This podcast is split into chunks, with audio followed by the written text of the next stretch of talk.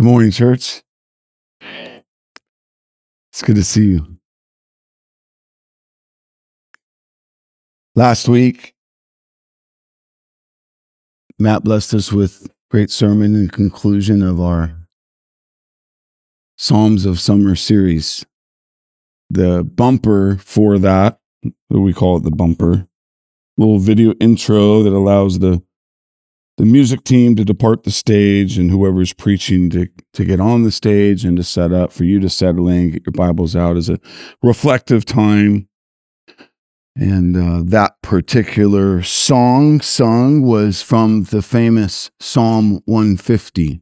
And I enjoyed it each week, whether here with you or watching from afar. Um, I want to read it to you now. Praise the Lord. Praise God in his sanctuary. Praise him in his mighty heavens. Praise him for his mighty deeds. Praise him according to his excellent greatness. Praise him with trumpet sound. Praise him with lute and harp. Praise him with tambourine and dance. Praise him with strings and pipe. Praise him with sounding cymbals. Praise him with loud crashing cymbals. Let everything that has breath praise the Lord. Praise the Lord. Amen. Before I share, I want to share praise to God for his mighty work in our brother in Christ, Lucas Highfill. In case you don't know, my middle son Parker and Lucas are the best of friends. And so Jennifer and I have had the special joy of having Lucas in our home in and for much of our life and days in these recent years. We couldn't be more thrilled to see God's saving work in Lucas and are excited to serve our King together for many years to come, brother. Lord willing.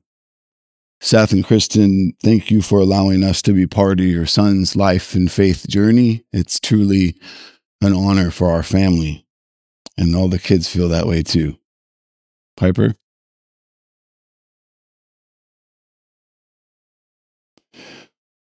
It's a true joy to be church family together. Amen. Walk this road together in all of God's precious ways and all glory to God for his work in all of us.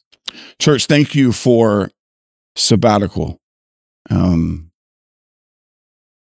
years ago, our church committed to re up their our commitment to an investment into hopefully a long run ministry. As of late, I've seen a lot of post and talk about pastors who are tapping out, who are burned out, who who don't love the church anymore. They want to do something different. Who are becoming disqualified. Um, there's so many threats on the church, and then especially on shepherds and so this is a way that you invest into me and our elders. Um, Rob, Steve, thank you for carrying the mail this summer as non-paid elders who have full-time jobs and families and do so much. Church, can we can you join me in expressing gratitude to our elders? Love you guys.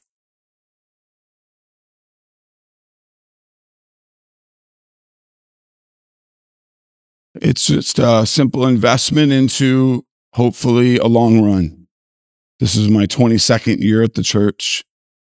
I hope to have at least 22 more. Um, every five years, the church is committed to give me three months off to rest, to shut the machinery off of all of the prep and, and leading and the role of shepherding and counseling and walking and carrying burdens and all the joy of what it is to do that job, but with a real toll. And so there's a, a wise call to rest that the Lord gives us in Scripture. Um, that we build upon for sabbatical. This particular summer for me was different than the last. Uh, the last, I spent a lot of time on the motorcycle. I had a lot of time with the Lord in my helmet. 6,000 miles, I think I put on the bike my last sabbatical. Um, and I played a lot of golf that summer. That was also very good for me to get out in creation among the city. But this summer was different. I, except for my trip last week to Colorado, I don't think I spent a day apart from at least one of my family members. This this summer was really for the family. It was Jennifer and I's acknowledgement of where the kids are at in their growth and development that I would just really be so very present, not distracted and pulled away, and giving all of time and attention and study and and uh, play time together with Jennifer and the kids. So I'm thankful. Thank you for your love for my family. Pray for them. Pray for what that meant for them. Um, this is a picture in front of the little museum in Paso where we spent a lot of our summer. So family is growing quickly. Thank you. Love you. I'm very grateful um, and excited to be back. Excited to be here. I love what I do. Um, I love to labor with you and for the glory of the Lord for all that He's called us to. Before my summer sabbatical, um, we finished a Sunday sermon journey through Paul's letter to Titus. Before that, we spent many months, years in the letter of John, letters of John. Before that, Paul's letter to the Ephesians. What a great and special time that was. Before that, the letter of James. If you remember, that was the series we launched our new campus in 2018. Before that, from 2016 to 2018, we spent 88 sermons, I believe, in the Gospel of John. Um, what a precious time that was. I've greatly rejoiced in the mighty work that God has done in our church and beyond through many of the pastoral epistles we've studied in these recent years. and as I've been praying about what's next, what's to follow sabbatical for where we would go in God's word together, I felt in preparation that the Lord would have us to get back to a fresh and heavy dose of looking at Christ, of studying Christ, his life, his death, his resurrection, his teaching, his ways. And so it's a joy to, to announce this morning that starting next Sunday, we will jump into a long study of the Gospel of Luke. So excited about that. Excited about that time with you. Encourage you to be jumping into Luke's gospel and beginning to ready yourself. You will quickly become familiar with passages that, that we've spent time in, and rightfully so beautiful testimony of the good news of our Lord Jesus Christ, his works and his ways.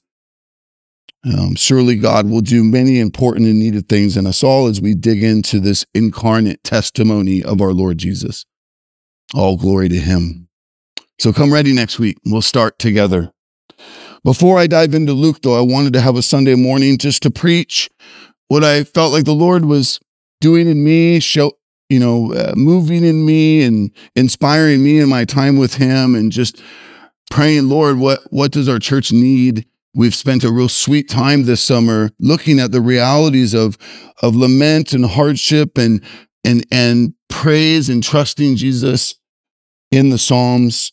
What might be uh, what you would have for us, Lord, in this single Sunday as we transition. So, this summer all church is a perfect time to do it. So, if you grab your Bibles and turn with me to Acts chapter 5, I want to look at a small three verses there with you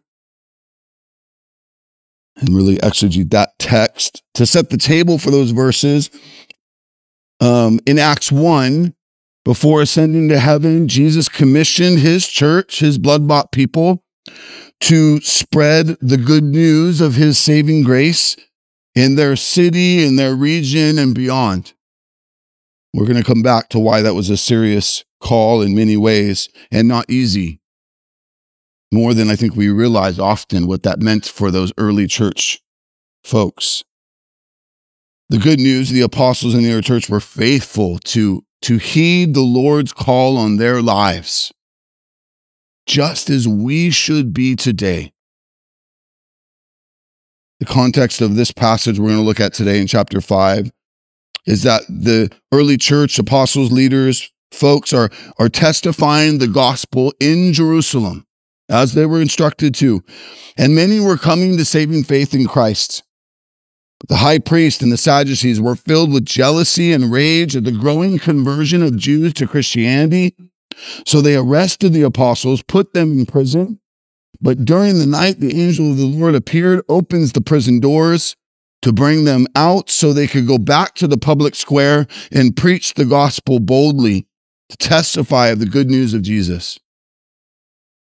When the Jewish leaders heard of this, they devised a plan and brought them back to the official council. After discussing the strategy, this is what happened. Acts 5 27 through 32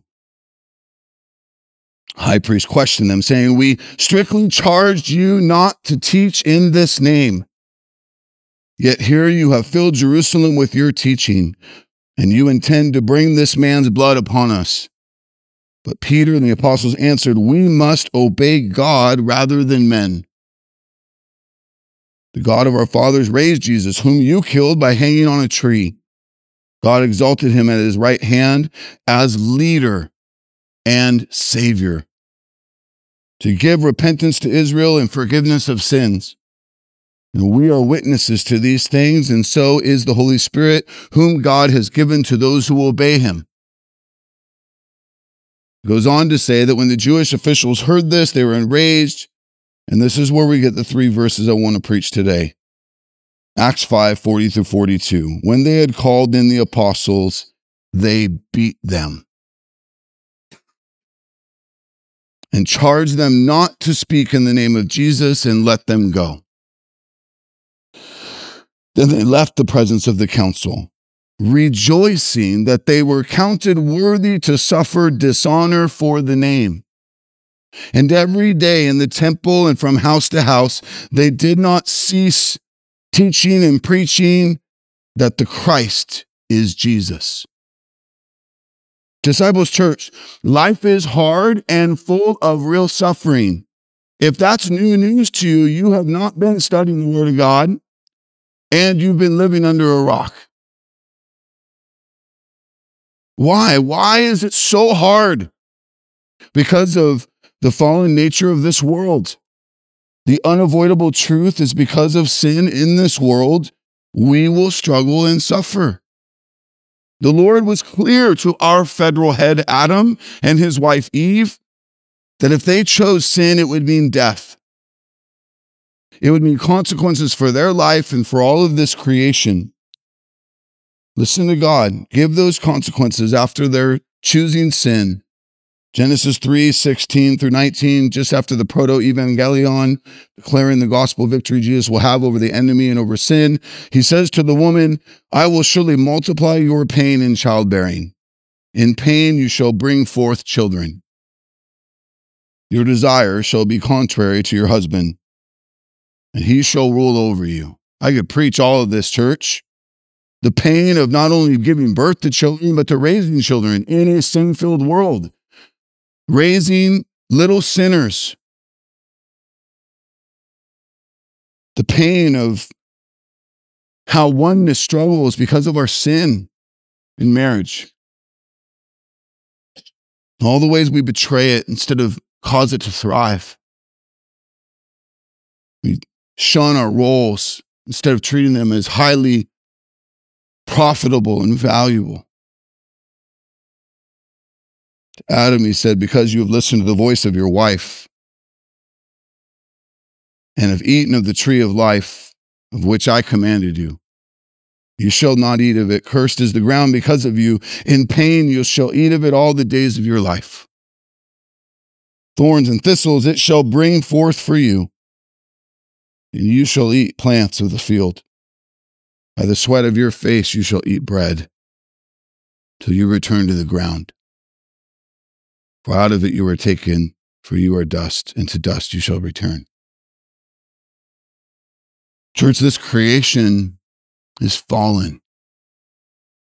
And we are a people who struggle because of our fallen flesh and sin. So Peter says in 1 Peter 4:12, this has all been made clear. Do not be surprised at the fiery trial when it comes upon you to test you, as though something strange were happening to you. Church, we know these things. Don't be surprised as if something strange were happening as we're tested by fiery trials. But here's the problem as Western spoiled Americans, we often are very surprised. Maybe saying lately, where did I go wrong? I didn't deserve, what I do to deserve this? God, why are you doing this to me? Why are these things the, that once worked the way I wanted them to work not working the way I want them to work?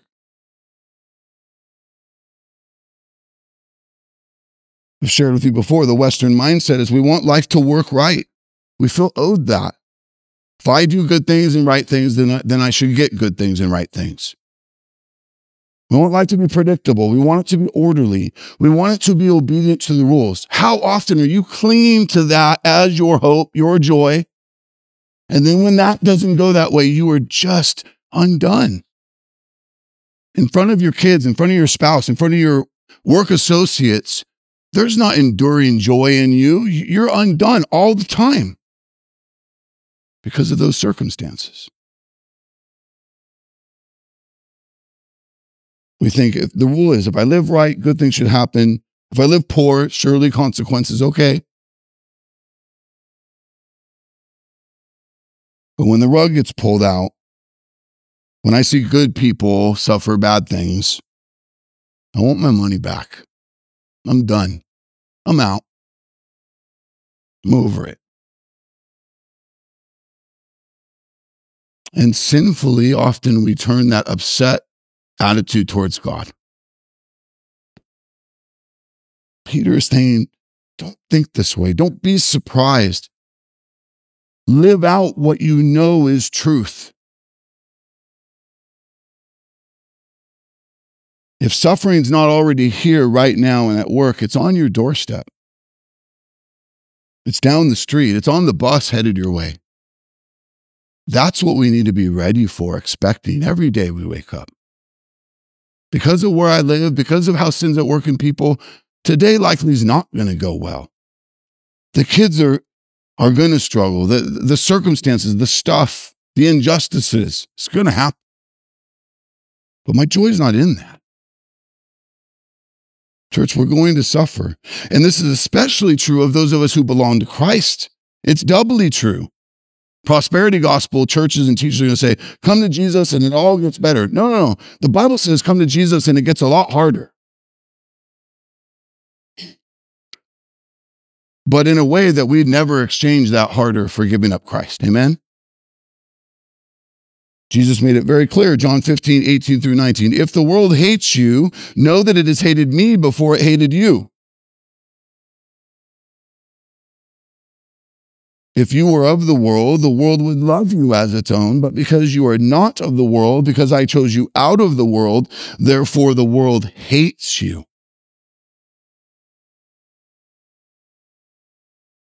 Church, I know that belonging to Christ is the greatest gift you've been given that we could ever be given. Paul even says that God saving us means being gifted to suffer for Jesus. Remember his words in Philippians 1:29 for it has been granted to you, gifted to you. For the sake of Christ you should not only believe in him but suffer for his name's sake. That's our gift I get Jesus, and I also get to take up my cross every day and suffer for his name's sake. That's Christianity.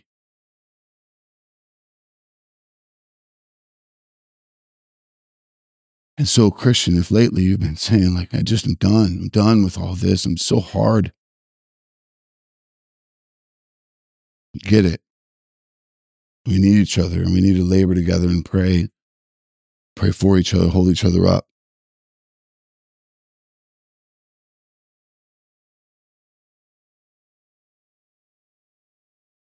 Is it a gift to you to suffer for his namesake? That I want to really press on that today. Is that your view of it? It was the apostles' view of it after they were beaten. Did you notice that? They rejoiced. They were counted worthy to suffer dishonor for the name. Before we look to that, though, slow with me just to consider the extent of this. It says they were called in and they were beaten. They beat them and charged not to speak in the name of Jesus. Let them go. Official leaders, these aren't gangbangers. These are official government instituted cultural leaders with authority sanctioning a beating, instituting a command to not testify the gospel. We, we went through a lot of government instituted lockdowns, loss of freedoms during COVID, but to my knowledge, none of us went through this.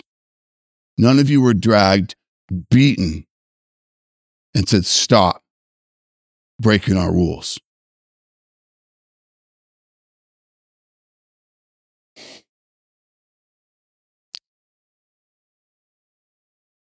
This world's against us. The fallout of sin is producing real and hard consequences for us every day, but that doesn't change why the Lord saved us and called us to this gospel ministry. And that's what we see in these faithful blood blood brought brothers and sisters who came before us. Listen to their response. They're walking out of the council. They're bruised they're broken. They're bloody.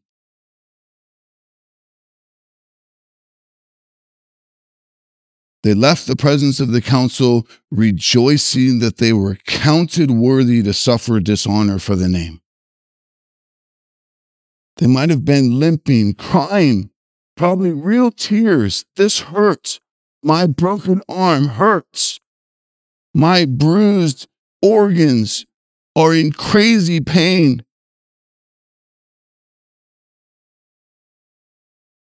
But they were rejoicing. Rejoicing that the Lord counted them worthy to suffer dishonor for his name's sake, for the sake of the ministry of the gospel, which testifies the grace and love and victory of our Lord Jesus Christ. The point I want to make sure we don't miss this morning is their joy, church, was unhindered in a moment where we would often be very hindered.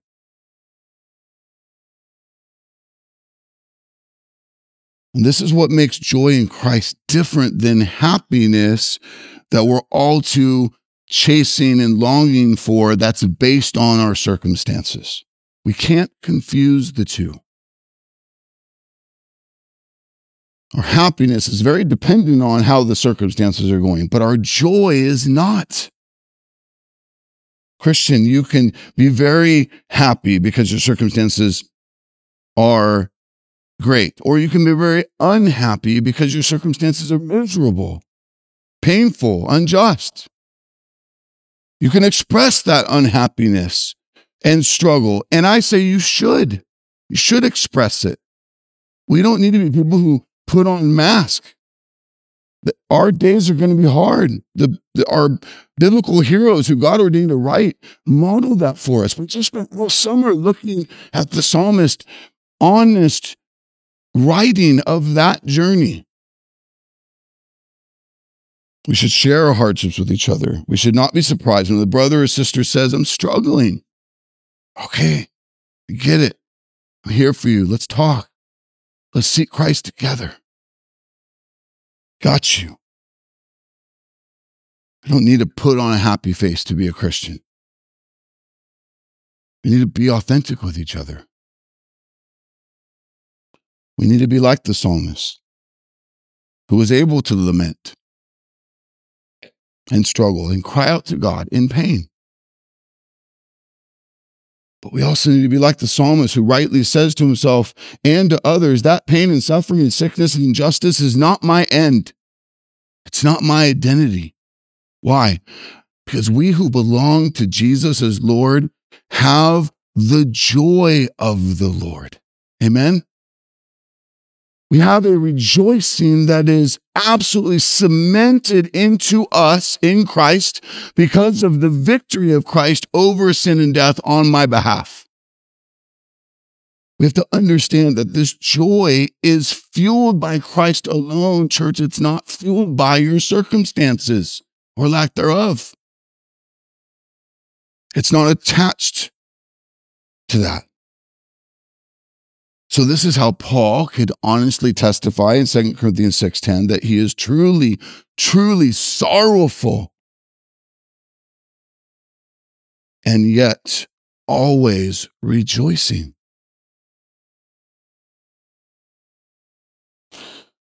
so important we don't let anyone or anything steal our joy in Christ. You need to understand if you are lacking in joy in Christ, it is not because you have been given a lacking amount of joy from Christ,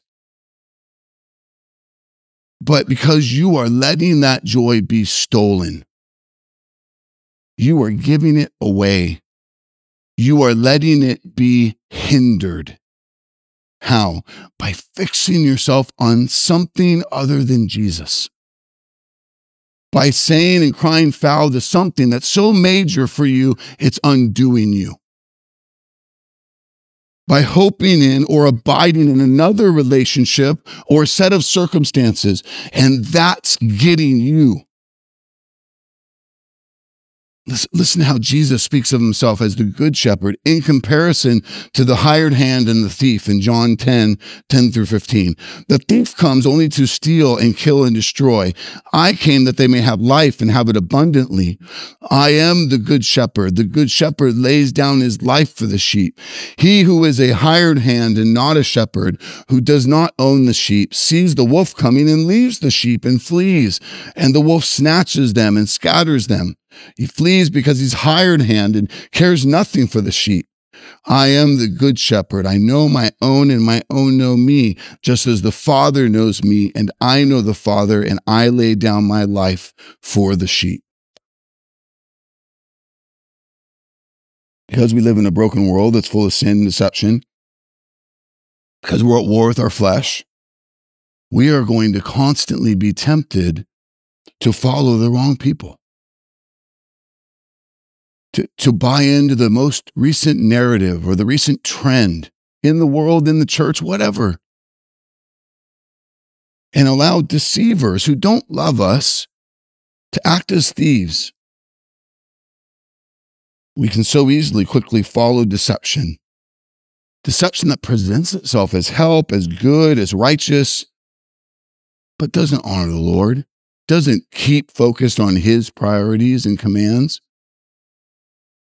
Some of you are going through this lately. You've been immensely blessed by God in His gracious work in your life.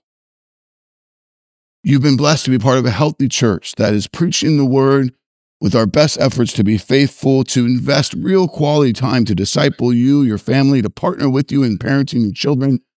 And you've reaped huge and great dividends and benefits and blessings of those good grace filled gifts that God gives to the church and you've matured and you've seen amazing change from the old you, the old ways, the old ways the marriage was and the kids were and the home.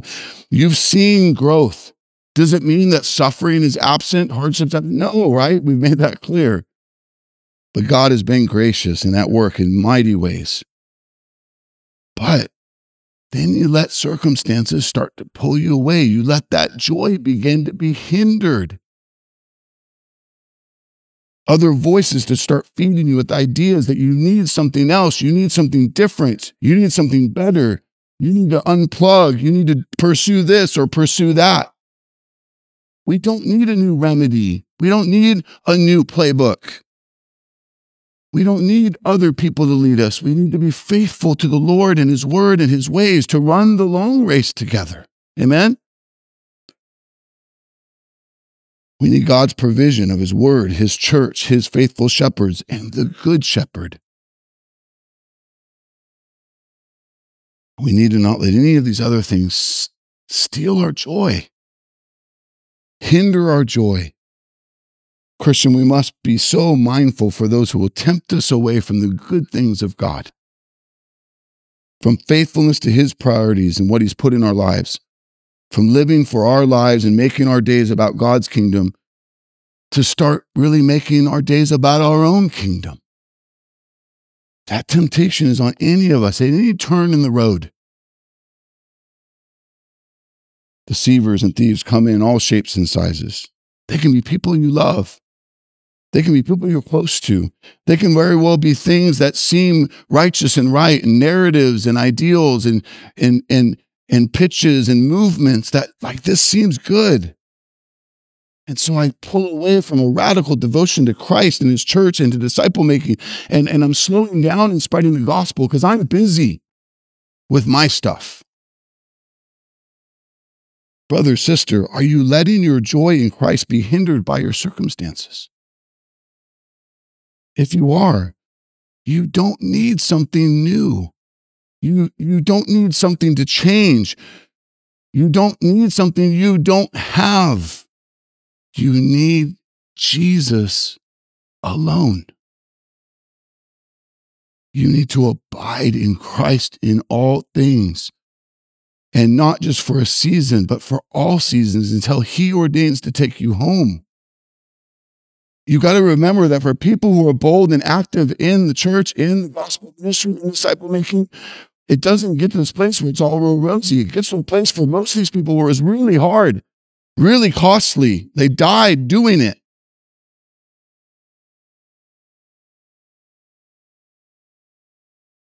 But they stayed faithful. They kept abiding in Him, hoping in Him, growing in Him.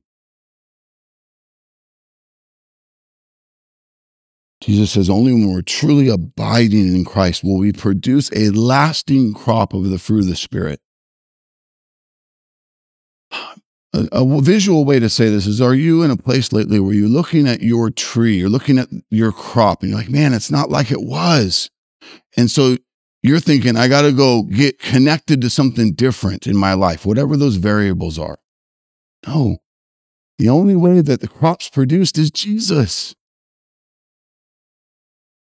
Jesus says in John 15, 5, I am the vine, you are the branches. Whoever abides in me and I in him, he it is that bears much fruit. For apart from me, you can do nothing. Galatians 5, 22 through 26, the fruit of the Spirit is love, and joy and peace and patience and kindness and goodness and faithfulness and gentleness and self control. Against such things there is no law. And those who belong to Christ Jesus have crucified the flesh with its passions and desires. And if we live by the Spirit, let us keep in step with the Spirit. Let us not become conceited and provoking one another or envying one another, but abiding in the Spirit. Are you, are you in that place lately? You're looking left, you're looking right. Man, oh, but it's so easy for you. Oh, it's so good for you. Oh, you get married, child. The answer is not in envying each other. That's a distraction. That's a hindrance. Abide in Him. Christian, you are complete in Christ. You have all you need to thrive in the through the Spirit by simply abiding, remaining, trusting in Jesus, letting Him sanctify you. It is not something you're trying to acquire. Joy is, joy is something you have because Jesus is in your life. Praise God that Jesus is our true and lasting source of joy, for we are known and loved by Jesus our Lord. This is good news. Did, did you catch it? John 10, 3 through 4. The sheep hear his voice, and he calls his own by name and leads them out. When he's brought out all of his own, he goes before them, and the sheep follow him, and they know his voice. Hear this today. If, if you have surrendered your life to Christ and he is your Savior, your Lord, your good shepherd, you are one of his elect, his saved sheep, then he knows you through and through. He, he knows all of your wicked nonsense, your ugly stuff. And yet he still says, he still knows you. He still lays down his life for you. He still chose you. He still is the good shepherd, our lasting source of unhindered joy. We must not lose sight of this truth. I am the good shepherd. The good shepherd lays down his life for the sheep in place of the sheep. If you're here today and you are not belonging to Jesus, then you will pay the price your sin deserves. Someone will lead you. But there's only one worth following to the end, unrelentlessly. We need not just any shepherd, we need the good shepherd. Amen. For you were straying like sheep, but now have returned to the shepherd and overseer of your souls. 1 Peter 2.25. If you're listening to this now or later and not saved, if Jesus is not yet your Savior and Lord, there is urgent news. And there's good news that God is still gathering his people, his elect. And I pray that it's his holy will that you repent and believe and are saved by grace under the finished work of Jesus Christ in your place. Yes, we will suffer. And yes, life in Christ is full of joy. L- listen to Jesus' words again, John 10 10. The thief comes only to steal and kill and destroy. I came that they may have life and have it abundantly. Other translations say, have it to the full. Both of these are true for the child of God who is, who is still in exile in this time and place. Christian, this is true of you. If you're here listening, we will suffer and we do have fullness of joy in Christ. So I ask you to apply it and do business and take inventory this morning. Is your joy full? Is it unhindered by your circumstances? Is it on display for others to see? Or are you allowing something or someone else to hinder it? Are you hoping and abiding in something else so that you are forfeiting the fullness of joy you have in Christ? If it's being hindered, you got to do business with how or why. What are you looking to? To fix your stuff.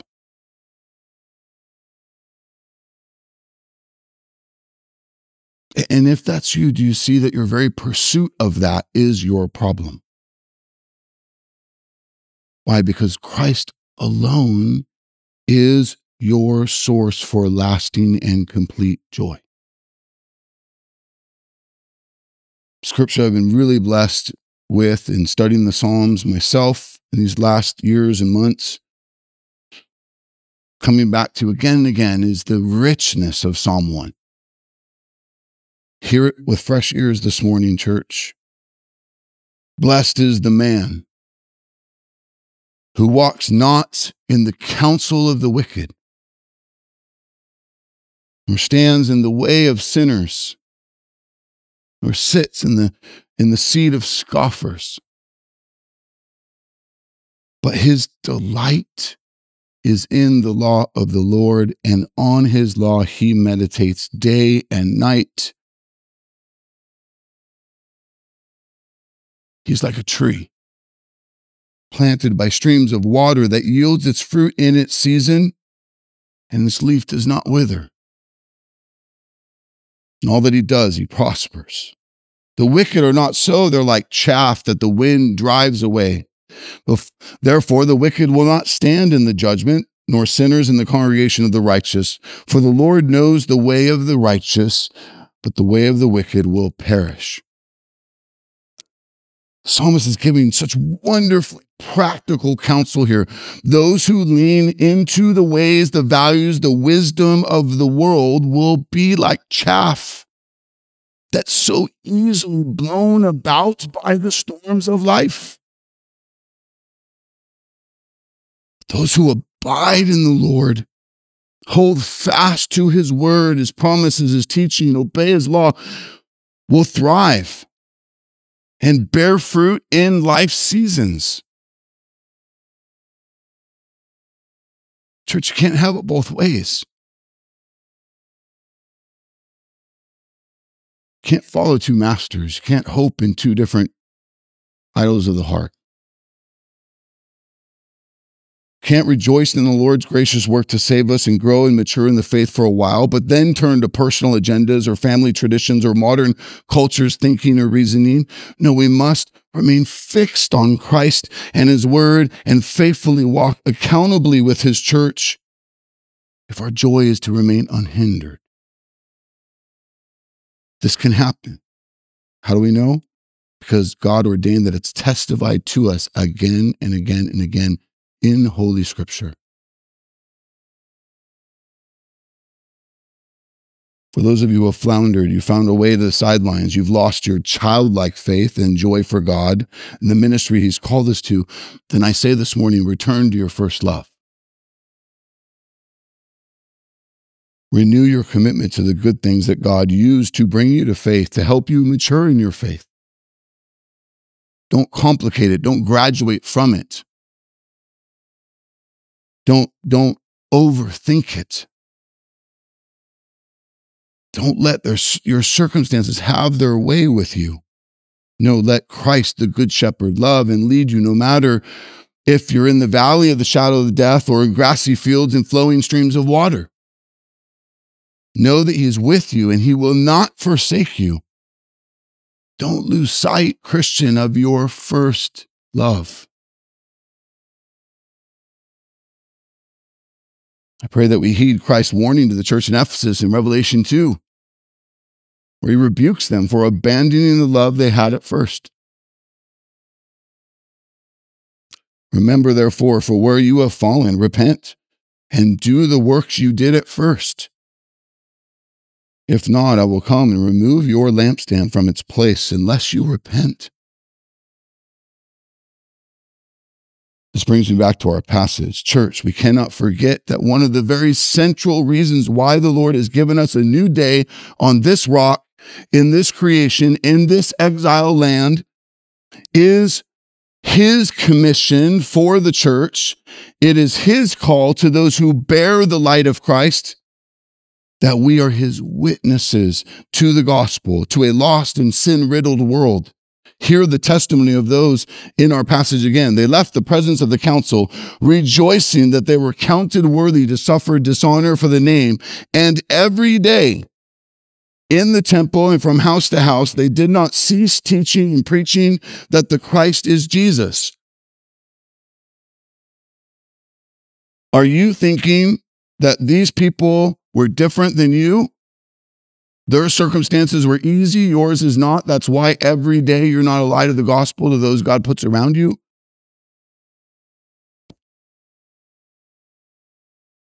We like we we subconsciously really build ourselves up as something special.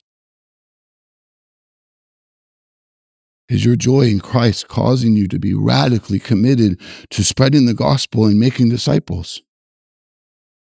One of the major threats to the church in many circles and many reform circles is that we get so focused on ourselves that we have no true heart ache for the lost that we were once among who need the light of the gospel. So focused on our own lives, our own families, our own schedules, we lose sight of the purpose of our lampstand. To shine that light of Christ to all those that God puts around us. The early church Christians trusted God. They did what God commissioned them to. I want you to revisit Acts 1 8 with me. Before he ascended, Jesus commissioned the believers You will receive power when the Holy Spirit comes upon you, and you will be my witnesses in Jerusalem and in all Judea and Samaria and to the ends of the earth. Jesus is saying, I want you to go back to Jerusalem. Stay in Jerusalem. That's where this movement's going to begin. But you got to remember fresh what just happened in Jerusalem. 40 days earlier, Jerusalem had made it pretty clear about what they thought about Jesus and his followers. Jesus whipped, beaten, tried, crucified, buried. Jerusalem's the place where they could lose their lives, where the hunt is on.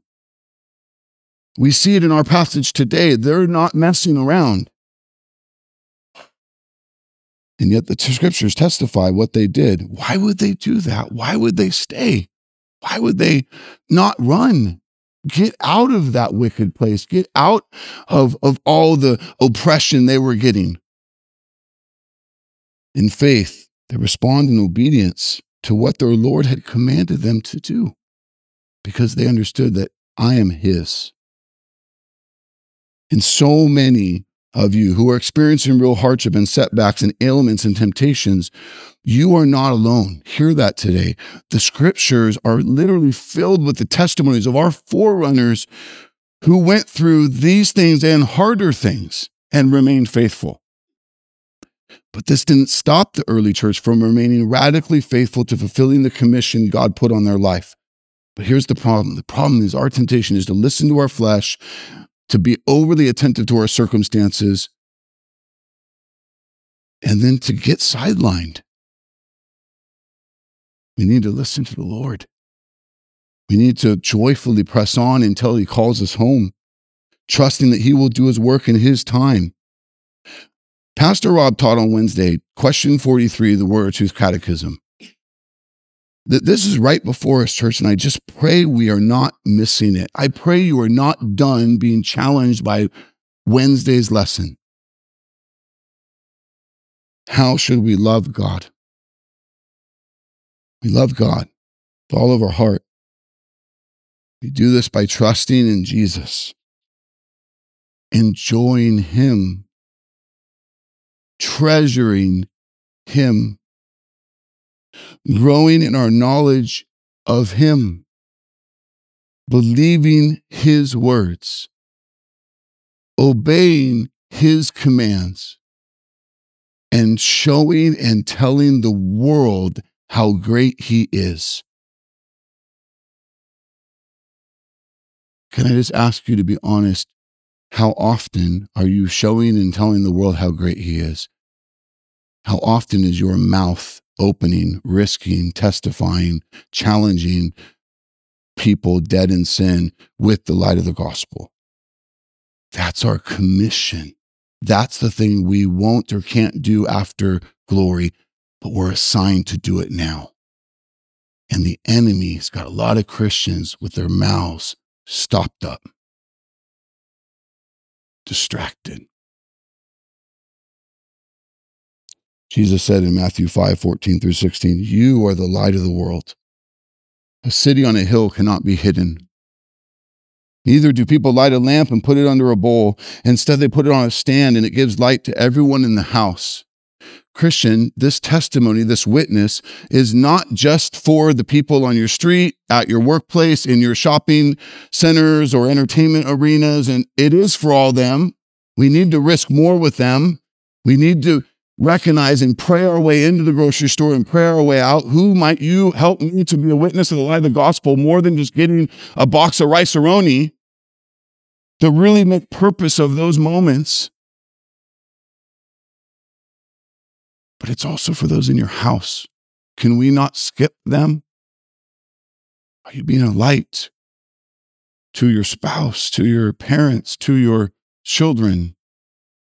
The gospel is bright in their company. And you're not finding a way to keep the peace and stick it under a basket. In the same way, let your light shine before men that they may see your good deeds and praise your Father in heaven. Jesus is pleading with us in this passage don't put your light under a basket, let it shine. Do we need to get kid songs out this morning? Because so many of us, and this is this is the heavy heart I have coming back from sabbatical and helping us lead us in this next season. We've gotten really comfortable with it being under a basket.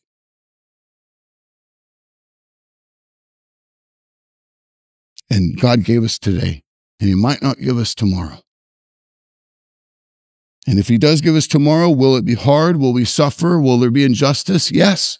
And we should not be surprised. And does that hinder? Should it slow us down from the ministry he's called us to? No. No. The danger is in the church, you and I have really learned to like it in here. So we don't really take time to witness the gospel to those out there. Our learning, our disciple making efforts that we do here as a church are so we can prepare to testify out there and make disciples to the lost, starting in our home and to all of those he puts in our path. I want to encourage all of us to be careful to not get overly focused on ourselves and our interests and our family and our kingdom, so much so that we miss that these days are for his kingdom. Saved and commissioned to build his kingdom. The harvest is plentiful, but the workers are few. May we labor to the end stewarding these days well to the end. Will we slip and slide? Absolutely. We need each other. We need to circle back to the first love. To, we need to circle back to uh, identifying the things that are hindering our joy and, and, and, and go forth together.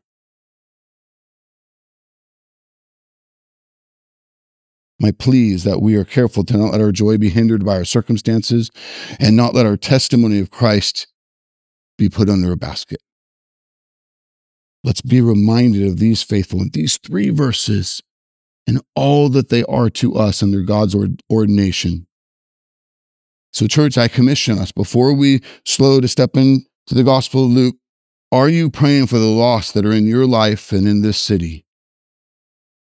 Are you excited to be given audience with them to testify? Are you willing to risk it all to love them enough to share their desperation for the Savior? I pray our hearts break and our lives are moved for those He puts around us to fulfill that commission. Teach them, baptize them, raise them up, disciple them, and be that witness.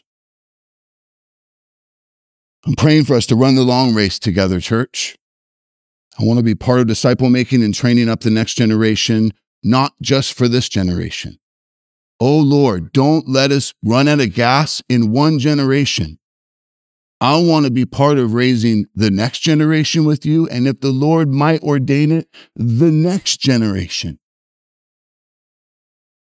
We got a long way to go. If God would be so gracious to let us serve him that long. I don't want to do this just once. I want to do this as long as He wills, and I want to do it with you. I plead with you, let's take good inventory of this this morning. Let's memorize question 43 of the Word of Truth Catechism. I'll read it again. How should we love God? We love God with all of our heart, with all of our soul, with all of our mind. We do this by trusting in Jesus enjoying Him, treasuring Him, growing in our knowledge of Him, believing His words, obeying His commands, and showing and telling the world how great He is. Are there things on that list that you once did really well, but you kind of have grown tired of it? Don't renew it. Renew it. Return to your first love. I'm excited for what God is doing in so many of our flock. I'm excited for the ways He's refining us and turning us around. And, and I know I've moved long and far from telling the stories of old. I'm going to do it this morning. I know we've got a lot of the kids in here today. So if you don't like it, it's for the kids.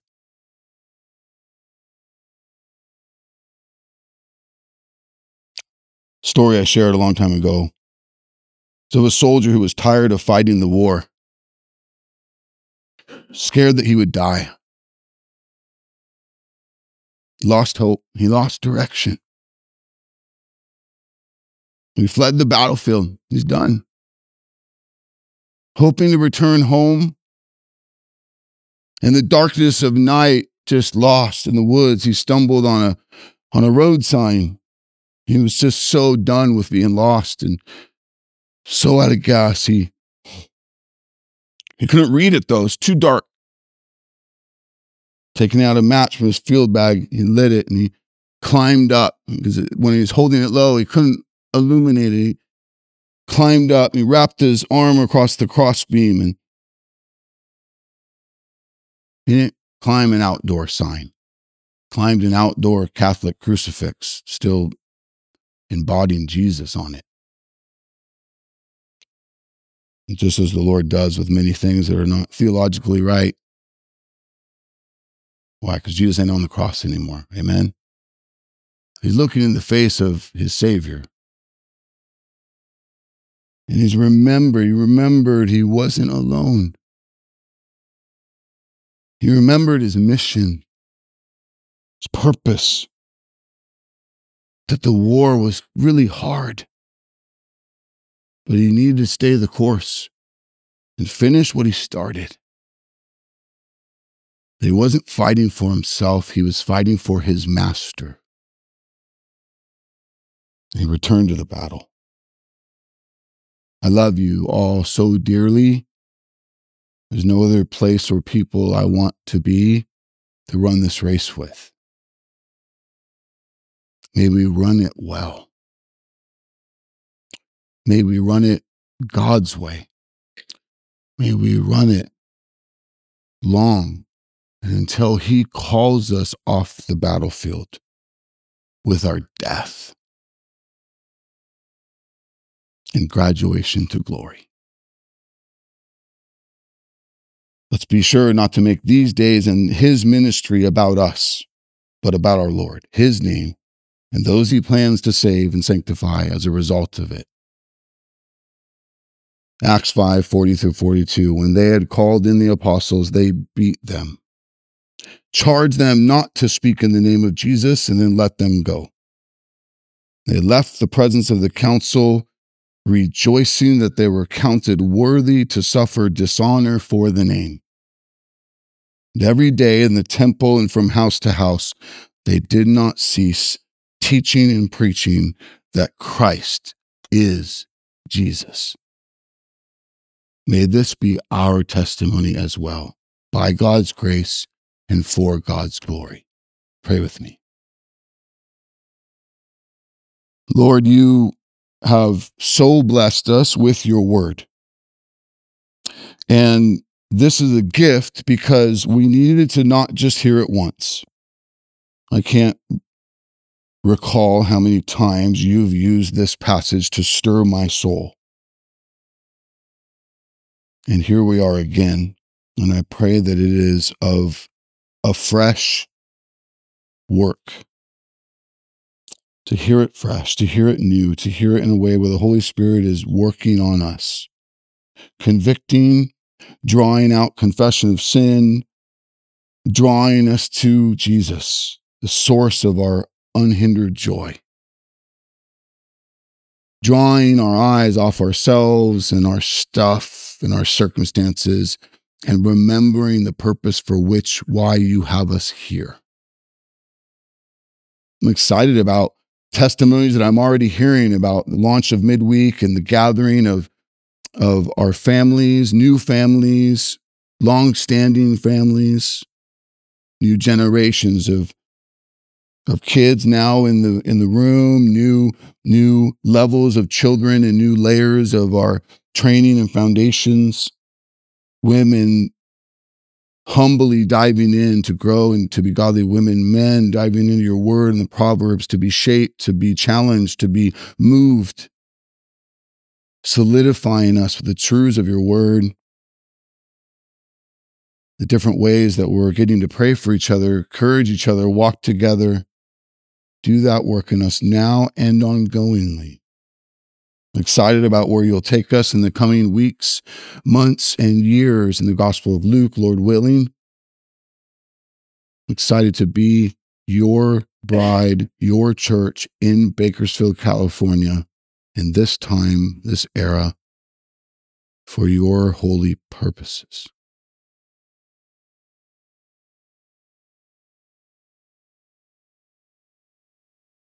We love you. We worship you. We look forward to what you have in store. In Jesus' name we pray. Amen.